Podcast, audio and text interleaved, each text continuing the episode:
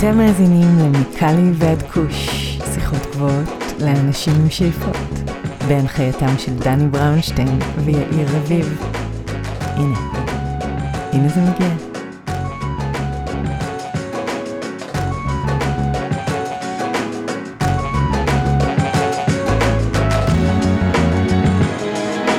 אהלן אהלן, מה קורה יאיר? אני בסדר גמור, דני, מה שלומך אתה? סביר, סביר פלוס, מתכונן לחופשה הבאה עליי לטובה בימים הקרובים. והיום יש לנו אורח בשם בן קיסילביץ' מחברת גרינקום. ועם בן דיברנו על הרבה מאוד נושאים מעניינים מעבר ל- למסע ולמסלול של החברה. דיברנו הרבה מאוד על גנטיקה, על הגנטיקות המיוחדות שהם עובדים איתם, אה, על היתרון התחרותי שלהם, לפחות לטענתו, ואנחנו נדבר עוד הרבה אחרי הפרק לגבי אותו יתרון תחרותי והזנים שהם מתעסקים איתם. אז אני מציע שנעבור לפרק, נקשיב לבן, ונדבר אחרי זה קצת על uh, גרינקום, על גנטיקה וכאלה. מה אתה אומר? יאללה, נלך על זה. אז זהו בן קיסילביץ'. בן קיסילביץ', בוקר טוב, ערב טוב, מה שלומך? שלום, תודה רבה, שמח להיות פה. תן לנו אוריינטציה גיאוגרפית, איפה אנחנו מוצאים אותך היום? כרגע אני בביתי בקריית גת, אני גר פה עם אה, זוגתי בעשור האחרון, שלי, וארבעת הכלבים שלנו. יפה, אז אני נמצא פה בלוס אנג'לס, קליפורניה, ויאיר, שותפי להנחיה, נמצא בתל אביב, ישראל. אכן מה כן, קורה יאיר? הכל נחמד מאוד. אז בן, ברשותך, נתחיל מהקל אל הכבד. ספר לנו על הרקע המקצועי שלך, ומה בעצם גרם לך להיכנס לתעשיית הקנאביס. קודם כל, אני מאוד אוהב צמחים. אני, מאז שהייתי ילד, עזרתי לאבא שלי בגינת התבלינים והצמחים, ה... הירקות, אתה יודע, מאוד אהבתי את זה. אה, ועם הזמן, אתה יודע, הגעתי לצבא, ופתאום התחיל הדיבור על הקנאביס. זה, מבחינתי זה פחות עניין אותי, כי זה היה סם, ולא צרכתי בכלל סמים.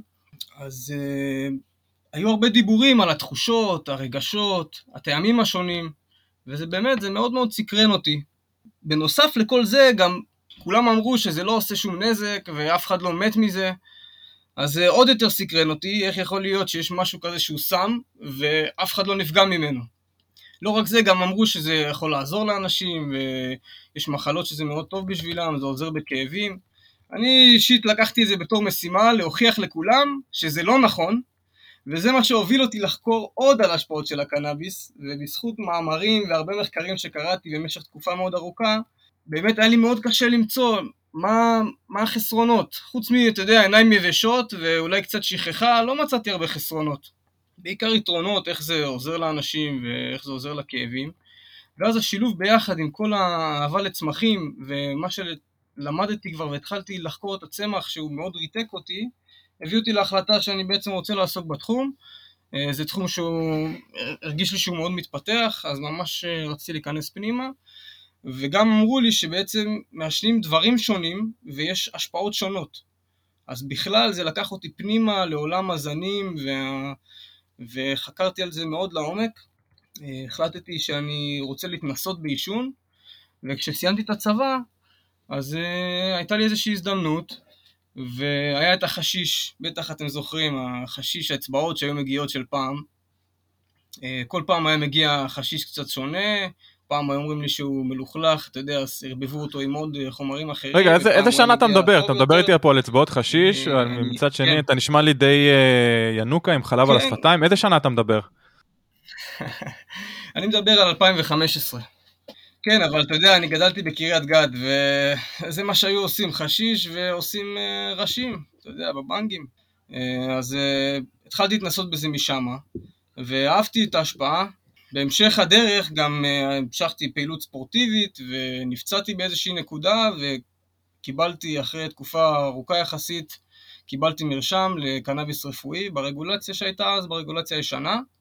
והתחלתי לנסות גם צריכה של תפרחות, שזה היה פחות נפוץ, והתחלתי להרגיש את כל ההשפעות הרפואיות, לחוות עוד זנים, אה, לראות, היו חלק שכן השפיעו עליי לטובה, חלק שהשפיעו עליי פחות, כאלה שהתופעות לוואי היו, אתה יודע, היו מרדימות, וכאלה שהיו יותר מעוררות, זה גרם לי עוד יותר להתעניין בזה ולהתמקצע יותר בתחום הזה.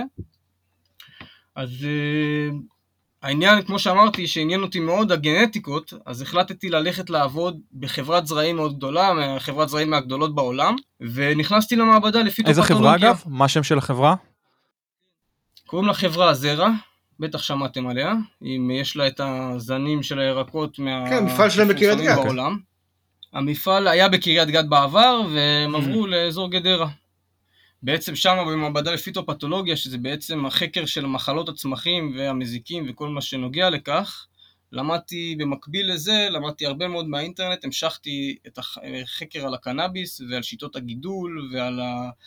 אה, ואתה יודע איך הוא גדל ואיך הוא, בכל מיני שיטות שונות, דישון וזנים, ואתה יודע, עולם שלא נגמר, לא הפסקתי לקרוא, אפילו קניתי את הספר של יאיר, האמת, שהוא יצא אז ב-2016. וואלה. זה היה אפילו קצת לפני זה, כן, כן, זה היה הספר הראשון, ובעצם אה, קראתי אותו יחסית, תוך פחות משבוע כבר עברתי על הכל והכנסתי לתוכי את כל הנתונים. אה, וצברתי הרבה מאוד ניסיון בהזרע בעצם, בכל ההתעסקות הזאת עם, ה, עם הווירוסים והמחלות והמזיקים, וגידלנו מזיקים ו, והרבה זנים שונים של ירקות. כמובן שכל זה היה במטרה, בסוף שהם יצליחו להוציא את הגנטיקות המובחרות שלהם. אה, רציתי, הבנתי כבר שאני צברתי משם מספיק, ורציתי לעסוק בתחום, לקפוץ למים כמו שאומרים, אז אה, טסתי לקליפורניה. ושם כבר העולם uh, הרבה יותר גדול, הגעתי בעצם לאיזשהו משק אורגני משפחתי כזה, שהם גידלו בו גם ירקות אורגניים וגם מאחורה מגוון זנים של קנאביס שונים, גידלו בשיטת ליבינג סויל. Uh, אחרי זה בעצם כשחזרתי לארץ, צברתי עוד ניסיון בחקלאות וגם בטכנולוגיות בחקלאות, והמשכתי להשכלה פורמלית, עשיתי תואר ראשון בשיווק וניהול חברות סטארט-אפ, ואחרי זה בחקלאות אקולוגית. למדתי הרבה קורסים שונים של משרד החקלאות, וגם כאלה שקשורים לקנאביס באופן ממוקד. וזה עזר לי להכיר עוד אנשים מהתחום ולהיכנס באמת לתעשייה הזאת. ולאחר תקופה מסוימת, דרך חבר משותף, הכרתי את עידו, שהוא סמנכ"ל החברה, וככה הגעתי למשפחת גרינקום, שכבר אז הם היו בתחילת uh, הקמה ראשונית של המתקן הראשון שלנו. יפה, אז כאמור אתה היום מנהל מחקר ופיתוח בגרינקום, ספר לנו קצת על החברה, על הפעילויות השונות שלכם ומהי מטרת העל בעצם. אז בעצם החברה היא הוקמה על ידי רעות שרון ועידו קומרז, זאת במטרה באמת לגדל קנאביס רפואי איכותי עבור המטופלים ו... ביצוע מחקר ויבוא של גנטיקות חדשות לארץ. מי שלא מכיר את המשפחה, הם בעצם אה, משפחה חקלאית ועסקית, שבין היתר הם עוסקים גם באחסנת מלאי החירום המדיני של גרעינים, וכל חייהם הם עסקו בזרעים, עבודות פלחה וכל מיני אופרציות לוגיסטיות. כיום אנחנו בעצם מייצרים תפרחות שנמצאות כבר ברוב בתי המרקחת, אה, אם שמעתם, תחת המותג שלנו Cloud 9, אנחנו יחסית חדשים בשוק, אבל כבר הספקנו לצבור המון אהדה. לכם יש את ה Excite, לא? נכון, נכון, ה Excite, זה ה favorite שלי. כן, אחלה זן. תודה רבה. Uh, בנוסף לזה, אנחנו נותנים הרבה שירותים לחוות חיצוניות. בעצם יש לנו מגוון מאוד מאוד רחב של גנטיקות, אז אנחנו עושים ייצור של איחורים של גנטיקות נבחרות, יש לנו זנים שאנחנו מוכרים אותם בבלעדיות, שעברו אחרי כל התהליך המחקר, כולל כל הפרוטוקולי גידול והזנה, זה הכל אנחנו מספקים ביחד עם הגנטיקה. אנחנו גם מוכרים זרעים, כי יש לנו בנק עצום של זרעים שהבאנו מכל העולם. יש תפרחות שאנחנו מוכרים כפרייבט לייבל, שירותי השמדה פסולת, בדיקות מעבדה שאנחנו נותנים, אחסנה בכספות, וכמובן ייעוץ בכל התחומים שקשורים לתפעול החווה, גם בשלבי ההקמה הראשוניים וגם אה, חוות ש... כבר רצות ורוצות עוד עזרה בהתייעלות, זה אחת המומחיות שלנו. בנוסף לזה, אנחנו גם מהווים איזשהו בית חם ליזמים ומאפשרים כל מיני שיתופי פעולה שונים ואנש... וחברות שמעוניינות לבחון את המוצרים שלהם במתקן מתאים גם מגיעות אלינו ואת כל הדברים האלה אנחנו עושים כמובן בזכות כל האנשים שמרכיבים את החברה, בחרנו את כולם בפינצטה, יש אצלנו אווירה משפחתית מדהימה ובסוף רואים את זה גם על התפרחת. זה בעצם מוביל אותנו להיות המובילים בשוק, גם באיכות הפרח, וזה מה שחשוב לנו מעל הכל. יפה, אגב, הזכרת את הגנטיקות המיוחדות. יש לכם איזה פטנט על זה או איזה אקסקלוסיביות על הגנטיקות האלו? כן, ספציפית אה, על ה Excite, יש לנו כבר רישום גנטי בישראל, והשאר הזנים אנחנו בתהליכים. יפה. אז תספר לנו קצת מה אתה עושה בחברה כמנהל מחקר ופיתוח, מה זה בדיוק אומר, ובאילו תחומים אתם משקיעים את מירב המשאבים למחקר ופיתוח. הזכרת הרבה מאוד תחומים, קראתי שאתם נכנסים גם לתחום המשקאות והקוסמטיקה, מה הדגש העיקרי שלכם? נכון. בעצם בהתחלה קיבלתי את האחריות על הקמה של המערך של הבקרה ואקלים. בעצם מדובר בחממות חכמות, זה, אתם מוזמנים להגיע אלינו, זה חממות שהן לא רגילות עם חממות ניילון, זה נקרא באנגלית גלאס האוס, זה בעצם חממה שהיא עם גג פלסטי או זכוכית, ובעצם הקמתי שם את כל המערך של הטיפול בצמח מבחינת הזנה, השקיות, מערך האקלים, בעצם שליטה ובקרה בכל המערכות השונות שיש בחווה, וגם באזורי המפעל, כל המערכות הפנימיות של תוך המפעל, ובעצם זהו הלב ליבה של כל חווה, כן? אם אין לך את האנשים הטובים האלה שבעצם אחראים על ה... הם סוג של גארד אנג'לס מלמעלה, והם בעצם שומרים על החווה מרחוק, ונשלטים ומתחברים בהכל מרחוק, ורואים שהכל כמו שצריך, אז אין לך חווה. ואחרי זה, בעצם כשסיימתי את ההקמה הזאת, אז עברתי להקמה של מחלקת המחקר ופיתוח, בשיתוף פעולה כמובן עם טובי המוחות והמגדלים בישראל, וכיום אני גם יועץ לסמנכ"ל החברה וגם מנהל את שתי המחלקות האלה, שהדגש העיקרי שלי כמובן הוא מחקר ופיתוח של החברה, המטרה שלי היא תמיד לקחת את החברה צעד אחד קדימה לפני השוק. אז בעצם השקעת המשאבים המרבית שלנו זה בעיקר בגנטיקות, ובטיפול שלהם עד לרגע שהם מועברים למסחר. אה, למי שלא יודע, בעצם מחקר ופיתוח של קנאביס הוא ידוע כמסובך וקשה מכיוון שיש הרבה מאוד משתנים שקובעים מהי איכות הפרח. חלקם נראים לעין, בשלבי הגידול השונים אפשר לראות אותם, אה, כמו לדוגמה מבנה הצמח, המיניות שלו, אפשר לעשות עליו כל מיני מניפולציות ואנחנו עושים אותם, בדיקות של סטרסים שונים, עמידות של הצמח, יציבות בהשוואה לגידול בתוך החממה לעומת גידולי אינדור אה, ויש גם הרבה משתנים שהם לא נראים לעין כמו לדוגמה השפעות פסיכואקטיביות, טרפנים, קנבינואידים ואז זה הופך את הסיפור הזה למאוד מאוד מעניין וגם דורש הרבה מזל. למזלי ולשמחתי יש לנו את המזל הזה והצלחנו כבר למצוא את הגנטיקות שיכולות לצאת, אני, יש לי כבר זנים שמוכנים לשנים הקרובות בעצם שעברו כבר את כל התהליך והם מוכנים למסחר ואנחנו גם אחת מהחברות היחידות בארץ שהקימו אזורים מיוחדים שמיועדים רק למחקר ופיתוח גם בחממות וגם באינדור. אז רוב המשאבים בעצם מושקעים על גנטיקות, תהליך התיעוד הוא מאוד מאוד קפדני, נדרש לעשות הרבה מאוד בדיקות מעבדה אה, וכל הזמן הזה זה בעצם גם נדרש לשמר את, במערך הריבוי כדי לשמור על הגנטיקה בזמן שמבצעים את כל הבדיקות האלה. אה, בעצם מדובר באלפי בדיקות של חומרים פעילים שעלותם מאוד מאוד יקרה, לכן גם החלטנו להקים אצלנו מעבדה עם שני מכשירי HPLC שעוזרים לנו בתהליך הזה, ובעצם שם אנחנו מבצעים את הבדיקות קנבינואידים. אה, בזכות כל הדבר הזה הצלחנו כבר להגיע לעשרות זנים יציבים, שהם נראים מדהים, יש להם דחיסות מדהימה, הם עם המון טריכומות בצבעים שונים, אה, עם טרפנים על פי דרישה ועמידויות, גם למזיקים, גם לחום וגם לפטריות, אה, אבל באמת שיהיה ברור שרוב התכונות בגיד... בקנאביס הן באות אחת על חשבון השנייה. לדוגמה, אם יש זן מאוד דחוס, ככל הנראה יהיה לו פחות ריח. אבל המטרה שלנו היא לייצר גם זן דחוס וגם שהוא יהיה עם ריח.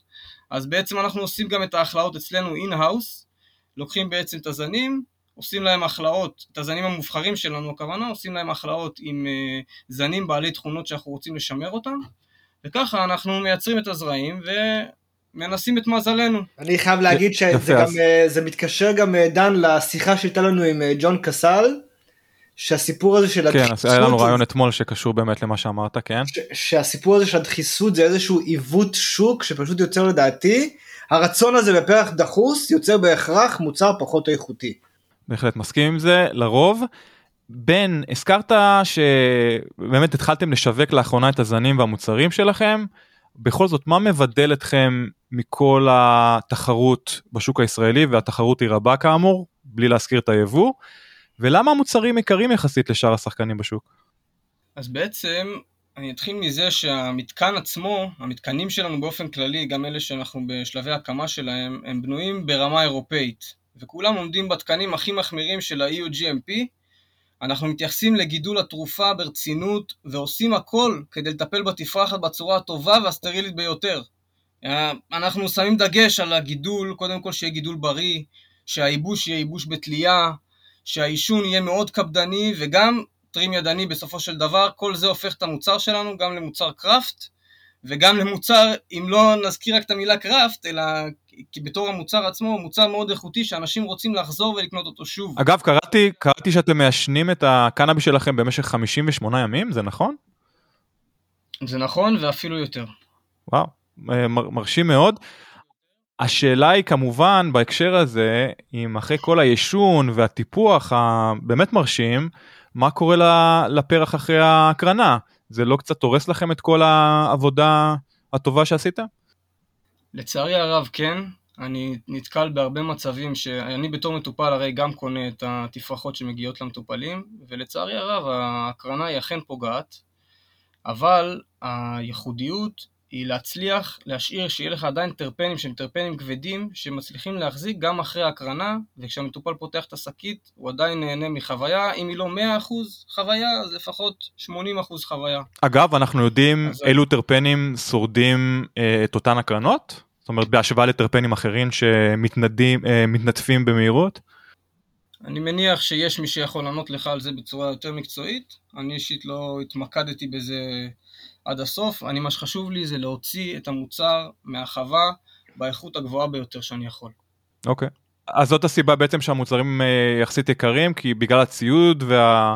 והדרך בה אתם מגדלים את הקנאבי שלכם?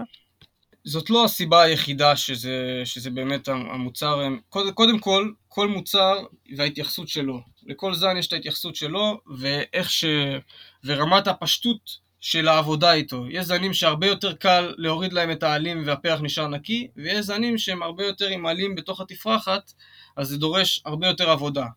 אבל המחיר הוא בעצם בגלל שהמוצר הוא מוצר קראפט, כמו שאמרנו, והוא בעצם, אנחנו עושים עליו את כל העבודה הידנית לאורך כל הדרך. בנוסף לזה, אנחנו עובדים על פחתים של בערך 60 זה אומר שאנחנו מגדלים רק את האזורים העליונים של הצמח כדי להביא למטופל גם פרחים הכי גדולים וגם לשמור על אדירות.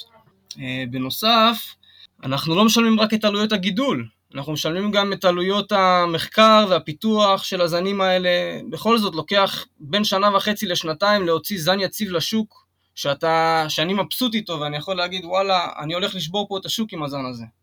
אז אנחנו לא נוציא סתם זנים, שאולי, אני לא יודע איך עושים את זה במקומות אחרים, אבל אני לא עכשיו אפתח זרע, יגיד יופי זה נקבה, ומיד מתחיל איתו עבודה מסחרית. מדובר פה בתהליך מאוד ארוך וקשה, שדורש הרבה שלבים, אה, כן, וזה חלק מהעניין. אני מניח שאם תראיינו את הסמנכ"ל שלנו, את עידו, הוא יוכל להסביר הרבה יותר על אה, מבחינת עלויות וכספים, כי אני אישית בעיקר מתמקד במחקר. אני יכול להגיד, אבל אתה יודע עוד משהו קטן, דן, ברשותך. באמת אם זה, המחיר הזה הרי הוא כרגע הוא לצרכן ב-100%, אבל ברגע שהקופות החולים וחברות הביטוח השונות ייקחו חלק בתרופה, אז uh, זה כבר יהיה סיפור אחר לגמרי. ברור, זה אבל גם נכון לשאר החברות. טוב, רצית להוסיף עוד משהו לגבי הזנים שלכם והאיכות שלהם? shoot. אז בעצם אה, היום בשוק יש לנו מספר מוצרים כבר שניתן לרכוש ברוב בתי המרקחת.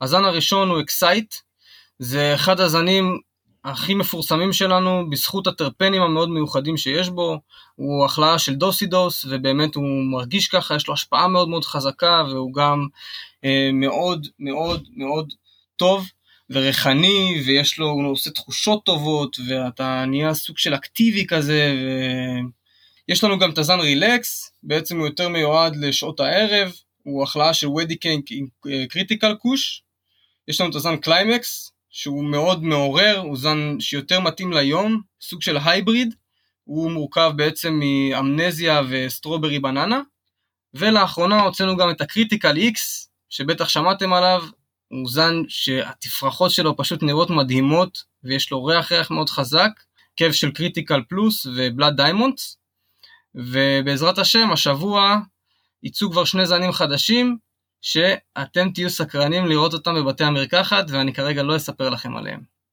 אוקיי, okay, האמת שזה יותר יאיר נראה לי, אני אה, קצת אה, מוגבל מהבחינה הזאת. אה, יפה, אז בסדר, זה... אז... כן, והזן שהוא, שהוא בעצם מושך אליו הרבה מאוד מזיקים, קוראים לו Critical Kush, זה אחד מהפנוטיפים לפחות של Critical Kush, שאצלנו הוא פשוט לא מפסיק למגנט אליו את כל המזיקים, והוא גם לא היה כל כך שווה את זה להמשך ההכלאות שלנו, אז uh, בחרנו לוותר עליו. בעצם זנים שהם... הקריטיקלים, uh... הקריטיקלים זה הוכלא בשביל קלות גידול, כאילו מעבר לזה שקל לגדל אותם, הם די קטסטרופליים. וואלה, לא ידעתי את זה. זה נראה ככה, אבל הם מאוד מאוד ריחניים, כן, ודחוסים, כן. פשוט מושכים מהם הרבה מזיקים, וזה נהיה לא פרקטי מבחינה גידולית, לא משנה איפה אתה שם אותו, או כמה אתה מרסס עליו, עדיין ממשיכים להימשך אליו. מדהים. מעניין, אוקיי, יפה. אז סגרנו גם את החלק הזה של המזיקים, אם ככה. כן, תודה. הזכרנו גנטיקה, תחום הגנטיקה נמצא בהתפתחות מתמדת בשנים האחרונות, וכיום ישנם אלפי זנים שמפותחים כל שנה בכל מיני מקומות בעולם, כולל ישראל. אז מה המילה האחרונה בתחום, ואילו גנטיקות אתם בגרינקום בחרתם לייבא לישראל? אני אספר קצת על השיטה בעצם של, של ייצור הזן והוצאתו לשוק. אז קודם כל החברה שלנו מתמקדת בשני מישורים עיקריים, מחקר ומסחר. בעצם אחת המחלקות זה שהיא מסתובבת בעולם, יש לנו צוותים שמסתובבים בעולם והמטרה שלהם זה לאתר את הזנים שיגיעו לארץ וייכנסו אלינו לקרנטינה ואז מחלקת המחקר והפיתוח בעצם מתחילה לעבוד על הזרעים. עכשיו יש שתי שיטות בעצם, אני יכול לפתוח את הזרעים בסלקציה, זה מכונה גם פנוהנט, של אה, יבוא של אלפי זרעים שאני עושה להם פתיחה לפחות של 100 זרעים מכל זן אה, גם בחממות, בודק אותם, וגם באינדור, במטרה למצוא את הקו המסחרי ביותר שמתאים לצורכי השוק מבחינת כל הפרמטרים. והשיטה השנייה בעצם היא אכלה, כמו שהסברתי. אז לוקחים בעצם זן שהוא מהזן הנבחר שלנו, והוא בעל התכונות שאנחנו מאוד אוהבים, וזן אחר שהוא בעל תכונות נוספות, לדוגמה אם אנחנו רוצים, אם אנחנו מוצאים איזשהו זן שהוא, יש לו הרבה foxtail אבל ריח מאוד טוב, ויש לנו את הזן שלנו, את ה Excite לדוגמה, ואנחנו רוצים להוסיף ל Excite עוד איזשהו נקודת מבט אחרת, אז אנחנו בעצם עושים הכלאה ביניהם, ומייצרים את הזנים החדשים, שגם אותם פותחים באותה דרך של pheno hunt, עד שמוצאים את הזן שרוצים. השיטה הראשונה, כמו שאמרתי, הרבה יותר קלה, אבל עדיין זה מאוד קשה למצוא ולבחור את הקו הספציפי שאיתו אתה רוצה להמשיך, וזה דורש ממך לעשות מיפוי מאוד מאוד, מאוד מסיבי. רק כדי לסבר את האוזן, אני, אני אומר שאם פתחתי 3,000 זרעים, כנראה שאני אמצא בודדים שמתאימים לחממות, וכמה עשרות שמתאימים לאינדור, כי לאינדור הרבה יותר קל למצוא זנים שמתאימים, בזכות כך שאתה יכול להתאים את התנאים בעצמך. אז בעצם אלה שעוברים לשלב הבא, אחרי שווידאנו כבר את היציבות והכל, אה, אז אנחנו בעצם במחלקת המחקר והפיתוח בונים להם את הפרוטוקול גידול שלהם, אה, בודקים כמובן את ההרכב הפמליה של הקנבינואידים והטרפנים, ואחרי כל התהליך הזה שלוקח בין שנה וחצי לשנתיים, הזנים הנבחרים הם אלה שעוברים למחלקה השנייה, שהיא כבר מחלקה מסחרית, בהובלתה של המגדל שלנו, אליאור פרץ. אנחנו תמיד תמיד תמיד מתאימים את עצמנו למצב השוק בהתאם לדרישה, ואנחנו יודעים בדיוק מה יש לנו בידיים. אני מחזיק היום כבר בבנק גנטי מהגדולים בארץ, ויכול להיות שגם בעולם. יש לנו זנים גם CBD, CBG, CBN, high-THC כמובן, והרבה מאוד זנים שמבחינת טרפנים הם רק מחכים לרגע שהשוק ייפתח ולא יתייחס רק לדחיסות של הפרח לצורך העניין, ייפתחו לעוד ריחות ועוד דברים ואנחנו נוכל בעצם להוציא זנים חדשים לשוק שהם הרבה יותר מגוונים, גם מבחינת התחושות. אמ, בעצם אה, הזנים שלנו מגיעים מכל רחבי העולם, לרוב השמות לא כל כך אמ, מסייעים לנו בתהליך של הבחירה, בגלל שזה הרי הכל תלוי במי שטיפח את הזרעים האלה, מי שטיפח את הזן, ושתי זנים עם אותו שם בשתי מגדלים שונים ייראו אחרת. אז בעצם לדעתי עוד לא הגענו למילה האחרונה בשוק הזה, רק, אנחנו רק מתחילים ויש עוד תקופה ארוכה של למידה עבור כולנו. מה שכן אני יכול להגיד זה שברגע שאתה מוצא את הזן הזה, שאתה יודע שהוא הזן שהולך לקחת את השוק קדימה, זה תחושה מדהימה, ואני כל יום אומר תודה על ההזדמנות שניתנה לי לעבוד איפה שאני נמצא. אבל בכל זאת, איפה הדגש? כי מצד אחד אתה אומר אתם מנסים לקרוא את השוק ולהבין אילו טעמים וריחות יהיו פופולריים אה, לצרכן הישראלי הממוצע. מצד שני אתה מדבר על עמידות, אז מה יותר חשוב פה, עמידות, לאקלים ולתנאי גידול, או יותר הפרופיל הטרפני או הקנבדואידי של, ה, של הפרח? לא, זה תמיד שילוב של השניים, דני. לי אישית יותר חשוב העניין של הטרפנים. כן, אבל כדי להגיע לשניים לא תמיד זה בא בקלות. אז התהליך הוא מאוד ארוך ו- ועובדים על זה. בסוף מצליחים להגיע למה שרוצים. רק תיתן לי זמן, וגם אם אני אעשה כמה הכלאות, אני אצליח בסוף להגיע למה שאתה רוצה ואני אמצא את זה. דני, אם זה היה קל, כולם היו עושים את זה. לא, ברור שזה לא קל, זה נשמע כמו למצוא מחט בערימת שחת מהבחינה הזאת, הוא דיבר על אה, מספרים מאוד uh, נמוכים, מתוך אלפי uh, ניסיונות, אני, אני מבין את זה. אני מנסה רק להבין אם באמת זה הטעם של השוק מנחה את אותם uh, uh, אלו שעובדים על הגנטיקות החדשות, או האם קודם כל הם מתחילים מעמידות, ואז לפי העמידות הם הולכים לכיוון ה... אוקיי, בוא נראה אילו טעמים גם זמינים לנו. האם יש איזה טעם שאגב לא יכול להיות עמיד, או איזה פרופיל טרפני מסוים, שאין מצב שהוא יהיה עמיד ו... וקל לגידול? יש גנטיקה כזאת? כן, יש גנטיקות שבגלל ההרכב הטרפנים שלהם הם מאוד מאוד מושכים אליהם תן מזיקים. לי, דוג, תן לי דוגמה אחת קלאסית לכזה זן. תשמע, אבל אה, דני, אתה צריך, להבין, אתה צריך להבין משהו אחד, דני, ברגע שיש לך זן שהוא לא עמיד, זאת אומרת, אתה עכשיו לקחת בחשבון רק שיש לך איזשהו פרופיל טרפני ופרופיל קנבינואידי מיוחד, מיוחד והתעלמת מהנושא של העמידות, אתה הולך לחטוף אותה בקטע של הריסוסים. אתה מבין? זה לא, זה לא משהו שאתה יכול לבקר. גם אם אתה מגדל באינדור, יאיר? גם אם הגידול הוא אינדור? בטח, בטח, בטח. אוקיי. כאילו צמח לא עמיד, אה, האינדור הוא יודע, אתה לא מגדל בסביבה סטרילית בסופו של דבר. אוקיי. טוב, בוא נמשיך בן ברשותך. אה, דיברת על עבודה עם אה, מדינות אחרות, יש לכם שיתופי פעולה בינלאומיים, אז עם אילו מדינות אתם עובדים ובאילו קטגוריות? אז באופן כללי המשפחה עצמה היא מקיימת הרבה קשרים עם אה, עולמות הגרעינים בהמון חברות בעולם.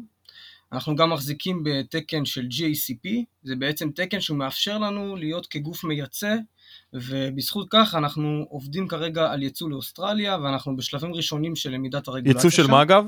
של, של זרעים? לא קשר, ל... ייצוא של תפרחות. או של תפרחות, אוקיי.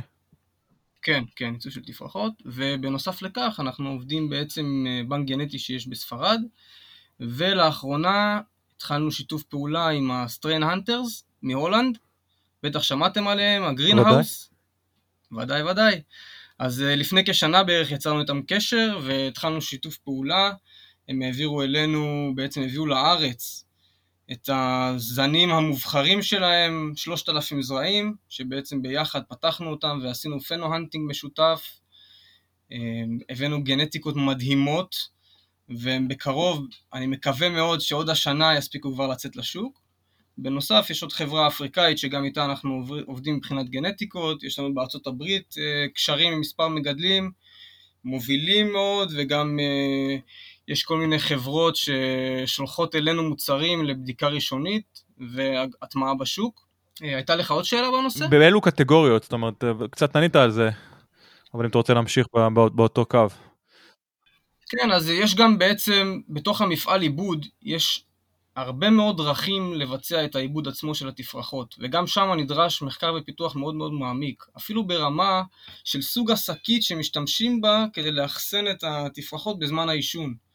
ואנשים לא מבינים כמה שזה חשוב, אם תביא שקית שהיא נקרעת לדוגמה, ויהיה לך אפילו חור קטן שאתה לא רואה אותו בשקית, זה יכול לפגוע לך בעישון.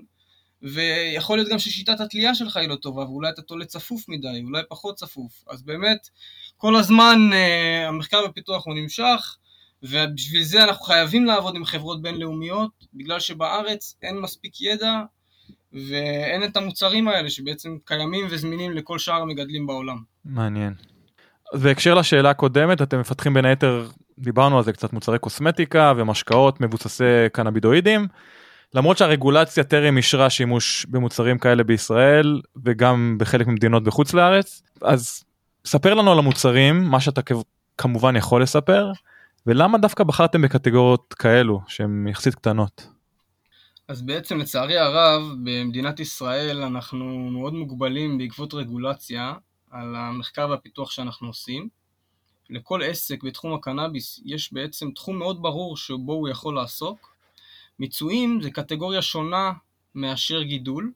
אנחנו הגשנו את הבקשה בעצם לקבל היתר לייצור מיצויים אצלנו ולהתחיל את התהליך הזה, זה עוד לא התקבל, ולכן יצרנו קשר עם חברות שונות שבעצם איתם אנחנו עושים את השיתוף פעולה לייצור המוצרים האלה שדיברת עליהם, ובגדול מה שאני יכול להגיד על זה, זה שאנחנו בוחנים כרגע את החומר המקשר, שהוא בנוי מננו חלקיקים, ובעצם יש חברות שכבר מאוד מתקדמות בזה, אז uh, התהליך עצמו הוא, הוא יכול לקרות והוא יקרה, אני מניח כבר בשנה הבאה. באופן כללי, אתה יודע, יש הרבה מקום למיצויים בכל מיני פורמולציות שונות, ואני מאוד מאוד מחכה שזה יצא לשוק, כדי שגם אני אוכל להתנסות בזה פה בארץ. נשמע מעניין. בן, ברשותך אני רוצה לעבור לכמה שאלות אישיות. איך אתה צורך את הקנאביס שלך, ובכל זאת, מהו הזן האהוב עליך מכולם? אז את הזן האהוב עליי כבר רמזתי לכם, אני מאוד אוהב לעשן בג'וינטים, זה בגלל שאני אוהב את חוויית העישון. אמרת לנו? לא חושב שאמרת, אלא אם כן זה הזן שיאיר הזכיר אותו. בטח, Excite, שמע, זה זן מנצח, יש להם פה בוננזה ביד. תתארו לי בבקשה את הזן הזה למי מהמאזינים שלא מכיר, כמובן גם אני לא, אה, איזה פרופיל טרפני, מה ההשפעות של הזן וכולי. כן, זה בעצם זן שהוא, הנראות שלו קודם כל, הוא נראה מדהים, הוא, יש לו צורה מאוד יפה וטבעית, הוא דחוס מאוד. והריח שלו הוא שונה מכל שאר המוצרים שאני אני אישית לפחות מצליח להשיג פה מהשוק ולקנות, מה, ואני קונה כל פעם דברים חדשים ומנסה למצוא, לא מצליח למצוא משהו שאפילו קרוב אליו. הוא בעצם סוג של דוסי דוס, זה ההחלאה okay. אוקיי. שלו. והוא מאוד עשיר בקריופילן ובהומולן ו... ופיינין, אתה יודע, אבל זה הרוב. העניין, כל העניין בריח זה הרכב הרי בין כל הטרפנים יחד. והתחושה שהוא נותן באופן כללי זה תחושה מאוד מעוררת, אני נהיה מאוד יצירתי, מעבר לתחושה הפיזית שהוא משרה איזושהי רוגע על uh, קנאביס, קנאביס, זן מדהים, ואני מאוד מאוד מאוד מאוד מאוד מבסוט ושמח שהצלחנו למצוא את הזן הזה, וזה עוד היה בסינונים הראשונים שלנו, וזה הצליח לצאת בזמן, ובאמת, אני חושב ששברנו פה את השוק הישראלי וגרמנו לכל שאר החברות גם לנסות להעלות את הרף שלהם, ואתה מוזמן גם לשאול את כל מי שעוסק בתחום בארץ ומכיר אותנו, ואתה תראה מה הוא יגיד על הזן הזה. יפה. האמת שאני מאוד רוצה לטעום אותו. איך אתה אגב מעשן אותו? זה ג'וינט, זה בנג, עם טבק, בלי טבק, אה, אידוי אולי? כן, אז התחלתי לספר שבעצם אני מאוד אוהב לעשן בג'וינטים, כי אני אוהב את החוויית עישון. אבל יותר מהעישון, אני אוהב דווקא את הרגע שלפני ההדלקה. זה הזמן המועדף עליי, אני לוקח את הג'וינט מגולגל, שהוא עדיין כבוי, שם אותו בפה, ואני מתחיל להסתובב איתו במשך הרבה זמן, אני חווה את הטעמים לפני ההדלקה, ואז ככה אני חווה את הפחים בצורה הכי טובה, וזה לא ייאמן כמה, לדוגמה, יש זנים שהם זנים שמתוקים. יש להם ריח מאוד מאוד מתוק, מאוד מאוד, ואז אתה, בא, אתה, מש, אתה מדליק אותם, ופתאום הטעם או שהוא נעלם, הוא נהיה סוג של בערפל, ו... וזה, אתה מתבאס מזה. עכשיו, ב Excite זה לא קורה. אתה, גם הריח וגם הטעם מאוד מאוד דומיננטיים, אז זה ממשיך איתך לאורך כל חוויית העישון, וגם את הסוף אתה רוצה לסיים.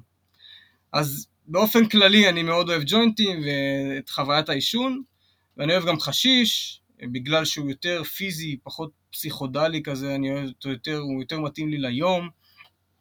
אה, אני אוהב לעשות על עצמי micro-dosing, לא לקחת עכשיו את כל הג'וינט ולסיים אותו במכה אחת. אני כל פעם קצת, שלוש שחטות מניח בצד, אחרי כמה זמן עוד שלוש שחטות מניח בצד, ככה אני גם נשאר יציב ואני יכול לצרוך את זה בלי שזה ישפיע עליי בצורה אה, חיצונית יותר מדי, זה יותר כזה עובד לי על הראש. ולאחרונה גם התחלתי להתנסות בכל מיני שמנים, והאמת זה הכניס אותי לאיזשהו עולם אחר לגמרי, השמנים הם, אה, אתה יכול ממש לבחור את הכמות שאתה רוצה, ואתה כבר תדע בערך איזושהי תחושה, אני לא מדבר על טולרנס כרגע, אבל אתה תדע פחות או יותר מה, מה הולך להיות, אמנם זה יקרה בעוד שעה וחצי, משהו כזה, אבל uh, לפחות אתה יודע שהחוויה תהיה די יציבה, וזה מה שאני אוהב. אני לא אוהב uh, להשתגע או...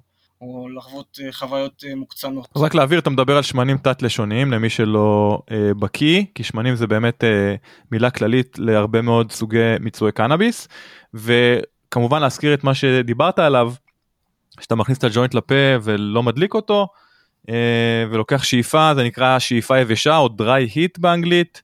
אה, במקרה גם אתמול דיברנו עם אה, זוכה ב Emerald Cup, רוב השופטים ב Emerald Cup מתחילים עם שחטה יבשה לפני שהם מדליקים את הג'וינט, אז זה בהחלט דרך ידועה לבדוק איכות של קנאביס כזה או אחר. אז יש לי גם לאן לשאוף אתה אומר. תרתי משמע, תרתי משמע, כן, אנחנו תמיד כן. שואפים ליותר. אז בין אילו שחקנים אחרים אתה מעריך בתחום, ולמה? האמת שבארץ יש כמה שחקנים חדשים אפילו שנכנסו וממש אני מעריך אותם על העבודה שהם עושים, אפילו בלי שאני מכיר את האנשים באופן אישי. אני אתחיל דווקא מחברה חדשה שהתחילה קצת אחרינו, בערך, אני מעריך חצי שנה, זה פיס נטורלס, הם בעצם אה, יחד בשיתוף פעולה שהם עשו עם קרונוס, אני לא בדיוק יודע איך זה עובד שם, אבל בסופו של דבר הם נכנסו לשוק בצורה מאוד יפה, והביאו באמת תוצרת ראויה לשוק הישראלי. בנוסף יש את חברת קנדוק, שעכשיו הם הצליחו איכשהו להשתלט על השוק בצורה מהירה ובלתי רגילה, והם הצליחו לתמרן בין כל, ה... בין כל הרישיונות השונים והצליחו לרכוש ממש את אה, נתח מאוד גדול מהשוק, אני אפילו לא יודע איך הם עשו את זה, אבל כל הכבוד להם באמת. הייתי, הייתי אומר שקוקי זה, זה, אחד הגורמים העיקריים? לא, אהוד לא? ברק זה אחד גם, הגורמים גם, העיקריים, כן. אם אתה רוצה להיות ברק, כן. כן. לא, אהוד ברק זה הביצה והתרנגולת, אהוד ברק הגיע ואז הוא הביא את קוקיז, לא? לא, אהוד זה... ברק הגיע, ואז אהוד ברק הסתדר עם הרגולטור כמו שצריך, ומפה הכל בסדר, הם, הם גם... זה חברה עם הרבה מאוד כוח, זה חברה עם הרבה מאוד כסף, הם מממנים את דרכם לצמרת, הם עושים עבודה אש. בעצם יש גם את בטר, חברת בטר, אני לא, לא הספקתי לספר לכם. אה, שגם אותם קנדו קנו. אבל בעצם, כן, כן, נכון. ואנחנו בעצם התחלנו איתם את השיתוף פעולה הראשוני, אה, וגידלנו עבורם את הזנים, את ה-PK, יש PK גרינקום בשוק, אה, אני מניח שכבר נגמר, אבל אה, באמת אנשים מדהימים, צוות מאוד מאוד מקצועי, שמחתי לעבוד איתם. ויש גם את גיימאסרט, uh, חברת גיימאסרט, שבאמת המציאו מוצר פורץ דרך בעולם הקנאביס, שמאפשר לך לבדוק uh, קנבינואידים בזמן מאוד קצר. Uh, וגם ביוטיוב יש, יש את uh, קאנה קריפס, בטח שמעתם עליהם, שגם הם מכניסים אותך לתוך התעשייה, ואתה יכול ללמוד מזה הרבה מאוד. מה זה, סליחה, מה זה, מה זה קאנה קריפס? גיימאסרט קודם כל רק להדגיש, אירחנו גם את פרופסור עודד שוסיוב, שהוא אחד המפתחים, וגם את קים קלר. שהוא אחד המשווקים של המוצר באירופה, בהולנד. אה, מה הדבר האחרון שהזכרת? אני פחות מכיר. זה, זה סדרת סרטונים ביוטיוב של מישהו שמכניסים אותך לתוך אה, מתקני גידול, מראים לך את, איזה, oh. את הפריבה שהם משתמשים בה פה ואת המיטות שהם משתמשים בה שם, yeah. זה מאוד yeah. אה, אינפורמטיבי. אגב, גם בבטר ראיינו לפני כמה זמן, אתה ראיינת. נכון, היה לנו את קובי מולכו פה לפני פחות מחודש. יאללה. קובי חבר. קובי כן, תותח. שדיבר איתנו גם על השיתוף פעולה עם אה, קנדוק וגם אה, אתכם הוא לא הזכיר האמת ברעיון אבל אה, יפה שגידלתם להם חלק מה, מהזנים כולל אחד הנמכרים ביותר נכון פיקי היה אחד הנמכרים. כן, אני עדיין מאוד מעריך את הזן הזה, אתה, בזמן שאתה שואף, אתה כבר נרדם, שזה משהו מדהים, זה, אין דברים כאלה, קשה למצוא בשוק. וואלה, יפה. כן. אז דיברנו על שחקנים אחרים, אילו קטגוריות או סגמנטים אחרים בתעשייה מרגשים אותך במיוחד? קודם כל, כל עולם המיצויים זה משהו שאני עוד לא מספיק נגעתי בו, ובעצם כל הטקסטורות השונות והריחות מאוד מרוכזים, זה מאוד מאוד מושך אותי ואני רוצה להתנסות בזה עוד. גם אה, יצא לי לאחרונה להשתמש במוצר של פאפקו, ה vaporizer של הדאבים, ואתה יודע, זה שלח אותי לעולם אחר, זה זן, זה מוצר באמת מדהים. אה, גם ה minor cannabinoid, שמעתי שזה גם אה, מתחיל להיכנס, זה תחום שהוא עדיין באפלה מבחינתי. אה, למרות שאני יכול חלק מהקנאבינואידים כן לאתר אותם, אבל עדיין זה, אין לזה מספיק מודעות, לא ברור עדיין מה קשור למה, ואני מחכה ברגע שזה יתפתח. אמרת שמודעות אומנם חסרה, אבל הזכרת בתחילת הרעיון שאתם כן uh, מקדישים לזה זמן במחקר ופיתוח, נכון? למיינור קנאבינואידס. כרגע יש לנו יכולת של בדיקה של עד שמונה קנאבינואידים, אבל בפועל אנחנו מתמקדים באלה שכמובן נדרשים על ידי השוק, שזה ה-THC, CBD, CBG ו-CBN. ובלי קשר, אני גם נמשך לטכנולוגיות חקלאיות. יש הרבה מאוד טכנולוגיות חדשות שנכנסות לשוק הזה, והטכנולוגיות האלה הן עשויות לעזור מאוד למגדל, גם בשמירה על הגידול וגם במקסום הפוטנציאל שלו. יפה. מה הטיפ הראשון שהיית נותן למדען או יזם שרוצה להיכנס לתחום הקנאביס? אז בעצם כמו כל שוק חדש, יש בשוק הזה עכשיו, או לפחות עכשיו זה מתחיל אמנם אה, לדעוך, אבל יש הרבה מאוד בלבולים, אנשים חושבים שהדרך שלהם היא הדרך הנכונה, וחשוב מאוד לחשוב בצורה הגיונית. גם אם מישהו אומר לכם משהו שאתם לא מכירים אותו, כדאי לכם לשאול עוד אנשים כדי לקבל עוד פידבק ועוד רקע. וברור שמי שמגדל את המלפפונים גם צריך לטעום אותם. אז צריך שהמגדלים יבינו בקנאביס, זה, לא, זה בלתי אפשרי להיות איש עסקים ולהיכנס לתחום שאתה בכלל לא מכיר. זה לא, זה לא חקלאות רגילה, זה חקלאות מאוד מיוחדת, ויש בה הרבה מאוד פרמטרים שלא לוקחים אותם בחשבון. לא, אז מגדלים אני כמובן מבין, אבל מה לגבי אה, יזם או אה, CEO שמגיע מתחום אחר לחלוטין, שרוצה להיכנס לתחום הקנאביס, ובמקרה הוא לא מתחבר לצריכת קנאביס, זה לגיטימי מבחינתך? זה לגמרי לגיטימי, אבל הוא צריך שיהיה לצידו מישהו שהוא סומך עליו, או מספר אנשים שהוא סומך עליהם, שהם יכולים להביא לו את הטאץ' הזה על הצמח. טוב, אחת השאלות הקבועות שלנו על מוזיקה, מוזיקה וקנאביס זה קסם טהור, שניהם אלמנטים מרפאים, רוחניים, שמחברים אנשים בכל העולם. אז עם או בלי קשר לקנאביס, מהם הלהקות או המוזיקאים שהשפיעו עליך ועל מי שאתה היום? אני מסכים איתך לגמרי, מוזיקה זה משהו מאוד מיוחד, וזה מצחיק אמנם, אבל אה, כשהייתי ילד, במקום להשמיע לי שירי ילדים, אבא שלי היה פותח את התקליטים ושם לי שירים של שנות ה-70, שנות ה-80, ועד היום זאת המוזיקה שאני אוהב. אני אוהב לשמוע קווין וסקורפיונס ודיפ פרפל, אבא. זה כאילו בתוך תוכי, אני מזמזם את זה כל הזמן, ואני מאוד אוהב את הסגנון הזה של הרוק שנות ה-80 כזה. אה, ובזמנים שאני רוצה יותר להתמקד, יותר להיות מרוכז, אז אני אוהב להאזין למנגינות שהן ללא מילים, בעיקר תזמורות ומנגינות מרגיעות כאלה. וואלה. אגב, אתה חושב שיש קשר בין אה, גידול קנאביס למוזיקה? זאת אומרת, אה, להשמיע מוזיקה לצמחים זה... זה מיתוס או שזה שבאמת משפר את האיכות של הצמחים? אני שמעתי על זה כמה וכמה פעמים וגם קראתי כמה ספרים בנושא. תשמע, קשה מאוד לאפיין את זה, קשה מאוד להבחין בזה, וגם בניסויים אחרים שאני עושה, שהם אה, אפילו ברמת המיקוריזה, מאוד קשה לשים לב בעין על ההשפעה. אז אה, מבחינה משקלית, קשה לי להאמין גם שזה יעלה אותך משקלית, כי בסופו של דבר הזן הזה הוא מאוד תלוי עונה. ויהיה לך מאוד קשה לאבחן את הנתון הזה, אבל אני מאוד אשמח לשמוע פיתוחים בתחום הזה, ואם יש פה למישהו בקהל שלנו גם איזשהו רקע, אני אשמח לשמוע על זה, ואם יש מנגינה מסוימת שמצאו, אז אני גם מוכן לנסות את זה, אבל בגדול אני סקפטי. יאיר, מה קורה אם uh, משמיעים לצמחים את אבי ביטר? מה אתה חושב שיקרה? אני לא חושב שיקרה יותר מדי, אם אתה מסתכל על זה בהיגיון, אין סיבה ש...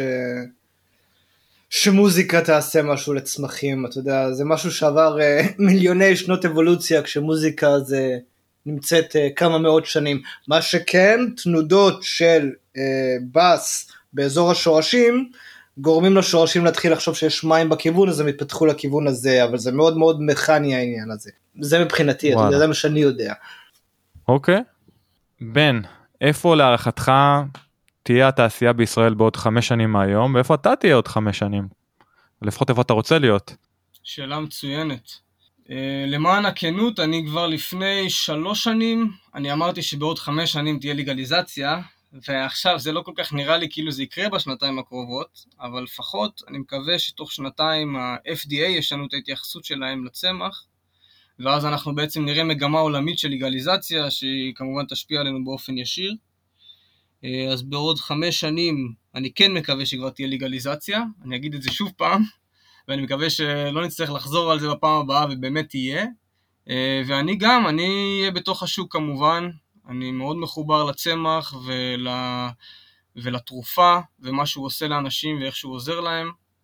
ואני אהיה בתעשייה, אני מקווה שכבר נוכל אה, להיות באירופה, לייצא לאירופה לפחות, וזה, והשוק יגדל. הלוואי, וכל המגדלים שגם עכשיו ישתפרו ויהיה מקום לכולם, ושיהיה רק טוב. אמן, אמן. אגב, אירופה, שמעתי שגרמניה בעצם אה, מעבירה חוק לגליזציה? זה קורה, נכון? נקווה מאוד. לפי התקשורת כן. כן, יפה. זה גם אחת המדינות הגדולות והחזקות, לפחות כלכלית באירופה, זה לדעתי גם אה, אמור להשפיע לטובה על, על שאר המדינות בסביבה. בן, לפני שאנחנו מסיימים, איך אפשר לעקוב אחרי העבודה שלך, אחרי גרינקום ברחבי הרשת? אז לאחרונה פתחנו את שערינו לכל קהל שרוצה לצפות ולחוות את מה שאנחנו בעצם חווים בתוך החווה שלנו. אז אפשר לעקוב אחרינו דרך uh, עמוד האינסטגרם שלנו ועמוד הפייסבוק, Cloud 9, Cloud 9, או באינסטגרם זה קנאביס, מקף תחתון Cloud 9, uh, ואני נמצא גם כן שם, ניתן למצוא אותי באינסטגרם בין מקף תחתון גרינקום, וגם את כל שאר חברי הצוות שלי, גם להם יש עמוד אינסטגרם, וכל אחד לוקח חלק אחר בתוך החברה ומפרסם אותו מהצד שלו. בעצם אני הולך על המחקר, יש את אליאור שהוא בעצם המגדל הראשי והוא מראה את הגידול יותר, יש אה, שני חבר'ה במפעל, את אור ואלמוג, ששניהם ביחד גם כן מעלים הרבה מאוד תוכן איכותי, אה, סוג של וויד פורן כזה, וכולם מוזמנים כמובן לעקוב אחרינו. כמובן שאנחנו עונים לכולם, גם באינסטגרם וגם בפייסבוק, ולכל מי שיש בעיה עם המוצרים שלנו מוזמן לפנות אלינו. אה, אנחנו אוזן קשבת ובאמת נותנים ותורמים בלי סוף. יפה, רק, רק להבין, להעביר את הנקודה, אתם אמרת שאתם פתוחים לסיורים בחווה שלכם, לקהל הרחב?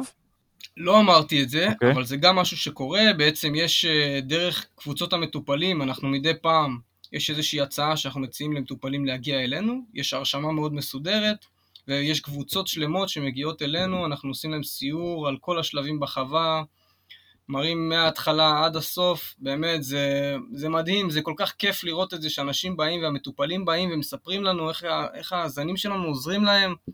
אה, אני מתרגש רק מלספר לך את זה. יפה, האמת שנשמע אחלה סיור, אני מקווה מאוד שבביקור הקרוב שלי בישראל אני גם אה, אוכל לקפוץ לבקר. בן קיסילביץ', באמת תודה רבה שהגעת לתוכנית שלנו היום, היה כיף גדול להכיר אותך ואת גרינקום. ונאחל לך כרגיל המון בהצלחה אה, בכל מה שאתה עושה, ונקווה לשמוע אתכם רק בהקשרים חיוביים. תודה רבה, זה באמת זכות להיות פה, ואתם עושים עבודה מדהימה, ותודה, שיהיה לכולם יום מצוין והמשך שנה טובה. אוקיי, זה היה בן קיסילביץ' וגרינקום, מה אתה אומר? מה אני אומר? נקודה חשובה מאוד, מאזינים ומאזינות. הנושא של הגנטיקה. רוב המידע על אה, קנאביס בישראל ועל הזני קנאביס הוא מועבר דרך פתיחות שקית. אתה מודע לסיפור הזה של הפתיחות שקית בישראל? אני מכיר את הפתיחות שקית, אני מכיר את כל התואמי קנאביס המהוללים ש... שפותחים שקיות ומדרגים זני קנאביס. האם אבל עדיין יש איזה סוג של יכולת למשתמש הקצה לדעת באמת איזה גנטיקה מדובר, זאת אומרת רק לפי השם או לפי האף. אני אחרת. אוקיי. אני לא חושב שלמשתמש הקצה השם של הגנטיקה הוא חשוב. אני חושב שנוצרת פה איזושהי אובססיית שמות עם זנים במדינת ישראל והם מנפנפים בזה כאילו יש לזה איזושהי משמעות גדולה כשזה לא המצב כאילו אני ראיתי למשל שיצא איזה זן חדש, מדוג נראה לי, וכולם היו בקטע של למה החברה מסתירה איזה גנטיקה מרכיבה את המדוג, ואז אמרו להם מה זה, וכאילו, מה אפשר להסיק מזה? מה שצרכן קנאביס הישראלי לא מבין, זה שרוב ההחלטות שנוגעות לגבי גנטיקה, הן לא נוגעות לו, הן נוגעות לחקלאי. הווה אומר לתנאי גידול, איזה גנטיקה מתאימה, אבל זה לא בהכרח אומר שהכימו בר, זה אומר ההשפעה של הקנאביס הזאת, זה השיקול המרכזי בבחירה של הגנטיקה. יפה, טוב שהזכרת את זה, ובהקשר לזה, הוא דיבר רבות על הזן שלהם Excite, הוא טען שהזן הזה שבר את השוק, שיש לו באמת איכויות בלתי רגילות בהשוואה למוצרים אחרים, האומנם? אה, אני טעמתי את ה Excite, זן טוב, אין שום ספק לגבי זה ממש זן טוב, מיוחד. הייתי שמח לטעום אותו בלי הקרנה, כי ההקרנה הזאת די משטחת אותם, ואני לגמרי מאמין לו שאם אתה טועם את זה בלי הקרנה, אתה מקבל פה מוצר שונה לחלוטין. אגב, זה נכון לגבי הרבה מאוד זנים אחרים ש... שיש פה בשוק הישראלי, אבל כן, זה זן שמשך הרבה מאוד תשומת לב כשהוא יצא. מה דעתך על השותפות עם גרינהאוס, עם ה-strain hunters? האם יש איזה יתרון תחרותי כלשהו לחברה כמו גרינקום שמשתפת פעולה עם, ה-strain hunters? תראה, אנחנו חיים בעולם שמאוד קל להכניס בו גנטיקה, ונניח, אלא אם כן באים לך חבר'ה של ה Strain Hunters, אנשים מאוד מנוסים ועוזרים לך ב sifting של הזנים, ועוזרים לך לבחור וכל זה, אז כאילו אם הם לא hands on על העבודה, אני לא רואה איזה יתרון משמעותי להשתמש בזה, מעבר לקטע הפרסומי שאתה עובד עם אריאן ו... ופרנקו זיכרונו לברכה. אבל uh, אם הם באים ובפועל באים לעזור לך עם הידע שלהם, אז ברור שיש איזשהו יתרון. Uh, לגרינהאוס אתה יודע, יש להם כמה קלאסיקות בקנה, וגם כאילו אם הם עוזרים לך לגדל אותם יותר טוב, אתה, יש איזה יתרון, אבל לבוא ולהגיד לי שאני טוב כי אני עובד עם הגרינהאוס, זה לא, זה לא מספיק טוב לי. עכשיו בהקשר לפרק הקודם שהקלטנו ושידרנו עם ג'ון Mm-hmm. במקרה שלו הוא גידל כמה, כן כמה זני יוניקורן שבאמת אה, א' שרדו את מבחן הזמן וגם הביאו באמת גם פרופיל מאוד מיוחד וגם חוויה משודרגת נקרא לזה, מעבר לזה שגם הם זכו בפרסים רבים.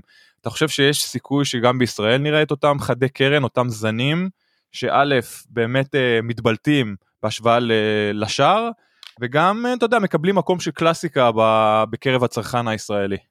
זאת אומרת שישארו איתנו שנים רבות. האם אתה חושב שזה יכול לקרות כזה, כזה דבר? לא כל עוד אתה מוקרן. אוקיי. אתה מבין? כאילו באמת זה, זה כמו... זה כמו שמישהו יוציא לך מנה גורמה במסעדה ואז יבוא מישהו וישפוך על זה קטשופ. זה, זה מה שקורה בעצם, כאילו זה לא המוצר. זה אנלוגיה אה, נחמדה. אה, עוד משהו שדיברנו עליו שגם בהקשר למה שדיברנו עם ג'ון קסאלי ממנדוסינו, הצפיפות של הפרחים, אה, זה, זה גם משהו שבן הזכיר ברעיון די במקרה, דיברנו על זה פרק אחרי פרק, שככל שהפרח צפוף יותר או דחוס יותר, הוא כן מאבד את היכולת שלו לפתח טרפנים, אני לא יודע אם טרפנים מיוחדים, אבל לפחות רמת טרפנים גבוהה. או אני אנסח את זה אחרת, ככל שהפרח דחוס יותר, רמת הטרפנים נמוכה יותר באופן כללי, וההפך. אתה כמובן מזדהה עם זה, נכון? כן, צריך להבין את הכימיה הבסיסית מאוד מאחורי הדבר הזה, כאילו, וזה עוד איזשהו עיוות שוק, אפילו יותר מטומטם מהמשיכה לפרחים גדולים, הקטע הזה של הפרחים הדחוסים זה פשוט חולני בעיניי. אני לא יודע מאיפה זה הגיע.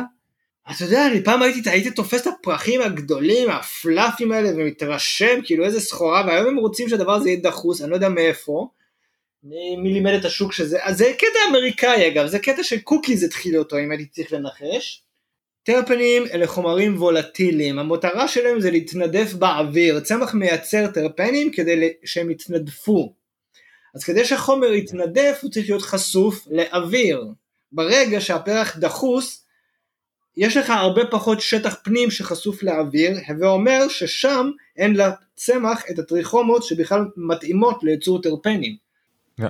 זה, זה, yeah. זה across the board כאילו, זה פשוט לדרוש מהסחורה שלך שתהיה פחות טובה לשם המראה האסתטי. אותו דבר עם פרחים גדולים לעומת פרחים קטנים. תן לי עכשיו קילו פרחים קטנים מזן Excite, ותן לי קילו של פרחים גדולים מזן Excite, ואני מבטיח לך שבפרחים הקטנים אני אוציא יותר שמן. כי יש לי יותר שטח פנים. וואלה, כן. נקודה טובה. עכשיו בהקשר הזה הוא דיבר איתנו על זה שהם uh, הולכים להיות אחת החוות אינדור הראשונות בישראל, זאת אומרת, הם משקיעים גם בזה. אתה חושב שיש הצדקה להשקעה באינדור? אנחנו כל הזמן דיברנו, שוב, בהקשר לפרק הקודם עם ג'ון, על, על גדולות האאוטדור, כמובן אנחנו מדברים על אקלים אחר ועל אזור אחר גיאוגרפי. האם יש עתיד לאאוטדור בישראל או לגרינהאוס, והאם אנחנו באמת צריכים מתקני אינדור בישראל? אני חושב שבמקום שבו יש לך שמן, אה, אה, שמן, סליחה, במקום שיש לך שמש, אינדור זה מיותר פחות או יותר, אתה צריך להתאים את הזן לתנאים ולא את התנאים לזן. זה גם יעלה לך מאוד את העלויות, ואנחנו גם נכנסים לעולם שבו הקטע של המחיר יהיה לוחץ, כאילו אתה צריך באמת לתת הצדקה פסיכית, פסיכית, כדי להגיע למצב ששווה לך לגדל משהו באינדור לדעתי, וגם איכשהו תמיד לדברים ש... זה יותר קשה וגם מבחינה חוקית בעייתי לעשות את זה עם הרגולציה, אבל אני מאוד מאוד אוהב אאוטדור, אינדור, כאילו חממות זה מין אה, פשרה, לפחות אתה לא זורק את כל האנרגיה שאתה משתמש באינדור. Yeah. אבל זה מה שזה, זה גם אתה יודע, כאילו אנחנו הקמנו תעשייה כדי להפוך לעוד גורם מזהם בעולם הזה, למה? לגמרי. רק להדגיש שיש כמובן יכולות אה, לבנות גידולי אינדור ססטיינביליים, אבל זה לא יקרה בישראל, כי גם בישראל גידול אורגני לא חוקי, living soil, כל מה שאנחנו דיברנו ומדברים בפוד שלנו, כרגע לא חוקי בישראל לצערי. אני כן מקווה שאם כבר אה, זה באמת ישתנה לכיוון האינדור, אז באמת הרגולטור הישראלי גם ירשה גידול אורגני ב-living soil, וככה אני חושב שנראה לפחות הבדל גדול באיכות של המוצרים. אתה לא חושב? כן, לגמרי. לגמרי. אבל צריכים כאילו לשנות את כל העניין הזה. כן. יפה, אז uh, זה היה בן קיסילביץ' מחברת גרינקום. בינתיים שיהיה אחלה שבוע יאיר. אחלה שבוע. ונשתמע בשבוע הבא, יש לנו פרק מאוד מיוחד. טוב, יאללה, שיהיה אחלה שבוע לכולם, מקאלי ועד קוש, פרק 106. יאללה. ביי בינתיים. ביי ביי. תודה שהאזנתם לתוכנית. אם נהניתם ממנה, ומהאורחים שהבאנו לכם, נשמח אם תדרגו אותנו בחמישה כוכבים. כל דירוג או ביקורת חיובית יעזרו לנו להמשיך להביא לכם את האורחים הכי שווים בתעשיית הקנאביס. יש לכם הצעה לאורח או נושא מעניין? נשמח לקבל בקשות והצעות לגבי נושאים או אורחים שמעניינים אתכם, המאזינים שלנו. אנא כתבו אלינו ל From Kali to Push at gmail.com From Kali to Push במילה אחת at gmail.com אנא אל תיקחו את האינפורמציה שמוגשת בתוכנית כעצות רפואיות או עסקיות. צרו קשר עם הרופא שלכם או כל גוף רפואי מורשה אם אתם מעוניינים לצרוך קנאביס לשימוש רפואי. התוכנית נעשית מתוך אהבה ותשוקה לצמח הקנאביס, אך אינה מעודדת קנייה לא חוקית של מוצריו. תודה על ההאזנה, נשתמע בקרוב. צ'או.